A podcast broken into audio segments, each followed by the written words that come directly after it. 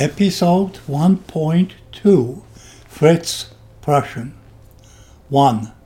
From a poem by Frederick the Great, date, dated October 30th, 1737. A group of excellent friends, no hypo- hypocrisy and is as if freshly born, good for fun and serious talk they are my circle. Philosophy fills many hours. We talk about Newton and astronomy, then poetry and painting. Then we dive into historical topics, the problems confronting the greatness of Rome and Greece. 2. From a poem about the beneficence of God, dated December 4th, 1737.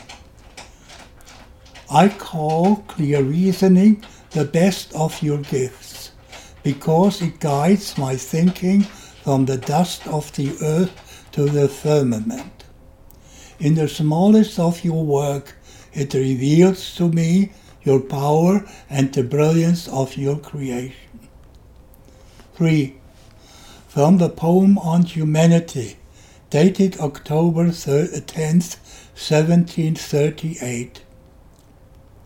In humans we find the source of our happiness. From the spirit of humanity flows all happiness the world enjoys.